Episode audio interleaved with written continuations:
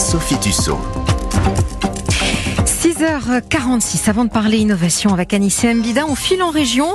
Aujourd'hui, nous sommes en Bourgogne, dans le vignoble de Givry, près de Chalon-sur-Saône, à l'occasion de faire connaissance avec le viticonteur Michel Moreau, un vigneron passionné et qui fait du vin, bien sûr, et du bon, mais surtout qui le raconte, ce vin. Le travail de la vigne et son amour des mots lors de petits spectacles qu'il donne en public depuis maintenant 4 ans. C'est un reportage de notre correspondant Jean-Luc Bougeon. Je fais le vide devant mon esprit et j'amène devant lui la saveur encore récente de la première gorgée. C'est une petite scène sous les arbres, une chaise, une table sur laquelle est posée une bouteille de givry, un verre, et juste à côté, face au public, le viticonteur Michel Moreau. Il faut que je vous dise, tout à l'heure, on servira du vin et vous serez ce soir, en rentrant chez vous, plus intelligent que vous l'êtes actuellement. Je m'explique. Votre esprit tourne à la vitesse du neurone le plus lent. En buvant un verre de vin, vous allez détruire ce neurone le plus lent. Donc du coup, ça va tourner plus vite.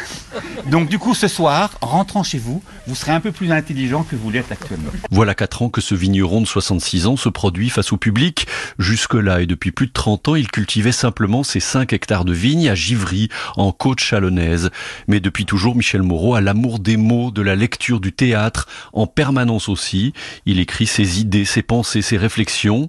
Il y a quelques années, il décide d'allier les deux, le vin et les mots, la vigne et l'écriture. Je pense que j'aurais aimé faire du théâtre, de la comédie, et mon père m'a jamais voulu faire ça. Et donc ça m'a un peu frustré, etc. Et puis maintenant, peut-être que je, je me développe un peu comme ça. Le plus dur, c'est la première fois, vous voyez. J'avais invité mes clients et je leur ai dit, tiens, pendant le repas, je vais leur raconter des histoires, voir comment ça passe. Et puis j'avais été surpris qu'ils m'écoutaient. Mon plaisir, c'est de trouver les histoires, de les inventer. Bien sûr, de les dire aussi, mais de le créer et de voir de l'imagination, euh, tout autour du vin et de la vigne. Et donc moi, j'ai décidé de faire ces, petits sketchs qui durent euh, trois minutes. C'est humoristique, c'est drôle, c'est poétique. Je me fais un plaisir à, tout le temps. hein. C'est mon, plaisir.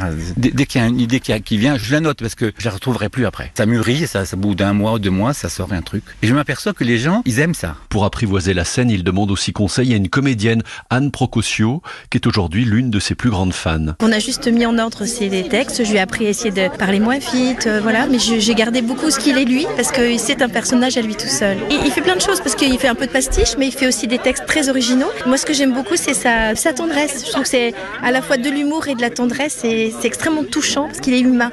Et avec sa fragilité et ses failles et son talent, il fait un mélange détonnant qui touche, je trouve, directement au cœur des gens. Michel Moreau écrit donc, mais il aime aussi revisiter les classiques.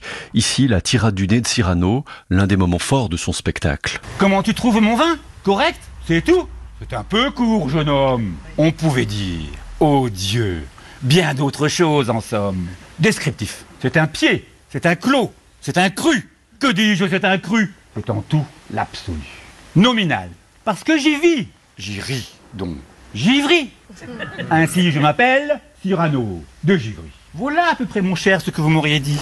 Si vous aviez un peu de goût et d'esprit. Mais de goût, vous n'en avez pas le niveau. Vous ne savez reconnaître que la saveur de l'eau. Car je me les sers moi-même avec assez de verve, mais je ne permets pas qu'un autre me les serve.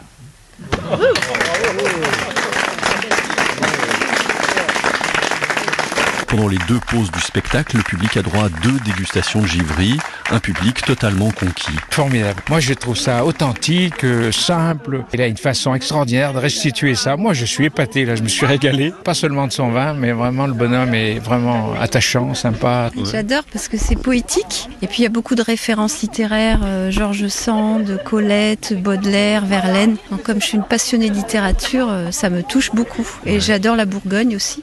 Donc c'est un beau mix. Un vigneron artiste qui va bientôt passer la main dans la cave à sa fille de 27 ans. L'occasion pour lui d'encore plus se consacrer à ses spectacles, mais sans jamais s'éloigner de ses vignes et de son vin, sa source d'inspiration principale. Oui, mesdames et messieurs, on voit dans l'eau son propre visage, mais grâce au givry, on devine le cœur de l'autre.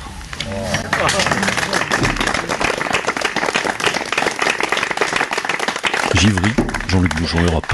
Merci Jean-Luc Bougeon. On vous retrouve un petit peu avant le journal de 8h30. Il est 6h51 sur Europe 1.